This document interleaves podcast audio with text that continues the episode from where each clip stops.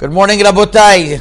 Continuing on the Alchot of Pesach, we're going to start with Chodesh Nisan. There's a very special practice that the Sfaradim and especially by Bnei Morocco have, which is reading Parashat Nisi'im. As we spoke about in Masechet Sofrim is written that this was the time where the Nisi'im brought their korbanot, and eventually Masechet Sofrim says they will also bring their korbanot. And it's as if we bring korbanot. Whenever we discuss korbanot and whenever we read the Parashat Nisi'im, it's as if we are participating in that process. So the exact process of how to do it is brought down in the in the in the old Sidurim. And I'm going to read to you from the original Tfilat HaChodesh uh, because because there's a very specific order. Every single day there's a uh, there's a Parashat Nisi'im to be done. And then there is a long Yehiratzon, and then there's a Tefillah Le'ilu Nishamot, which is something that, uh, that, that, that, takes time. Minimally, a person should read the, uh, the, the Parashat Nisi'im. But after every single day as well, it's written in the Sefer, Ma'aseh Hatzdaka Siman Lamed Gimel, that after every day it's good that a person should separate three prutot letzedakah in memory of the Nishamot Yisrael, in memory of the Nishamot Yisrael. And after 13 days of reading, one gets to 39, which is Kital Orot Talecha, which is a pasuk that we read about the dew of uh, the, the, the, it's you have Hashem's dew, which is really is going to revive a person, and on and and uh, actually, the Masid writes that on the 14th day one should give another another uh, another three, which comes up to uh, which comes up to Cheshbon Membet, which is uh, which is three times a person's hand, Hayada Gedula, Hayada Chazaka, Hayada. And then he should add on another three on that 14th day, which is the last day before Pesach, which is Erev Pesach. And that way he gets up to uh, the Gematria of Adam. 45 is Adam. And he, he rose a person up from the four levels of, of Nefesh, uh, Domim, Someach, uh, uh, Chai, and he brought, brought, he brought him up to Adam.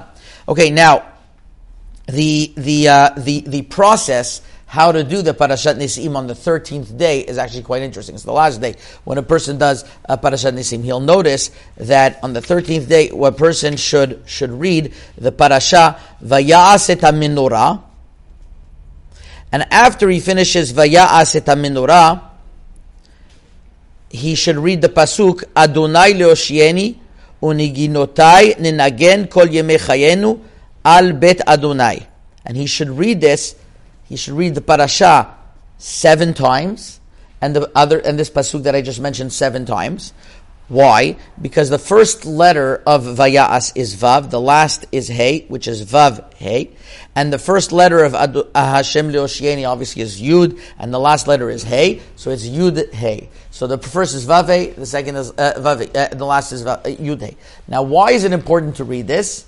So the Sefer Chukata Pesach, which was a very common Sefer used in Morocco, it was for, printed in Livorno and other places in Europe as well, and it has a lot of information regarding Pesach. Writes that this is a special tikkun haminurah that protects us from plagues barminan for that year that it shouldn't come to us. And that's why we do it. And we read the name of Hashem backwards seven times based on this, based on this, uh, combination that Vaya'as has Vav Hey and Hashem Loshieni has Yud Hey.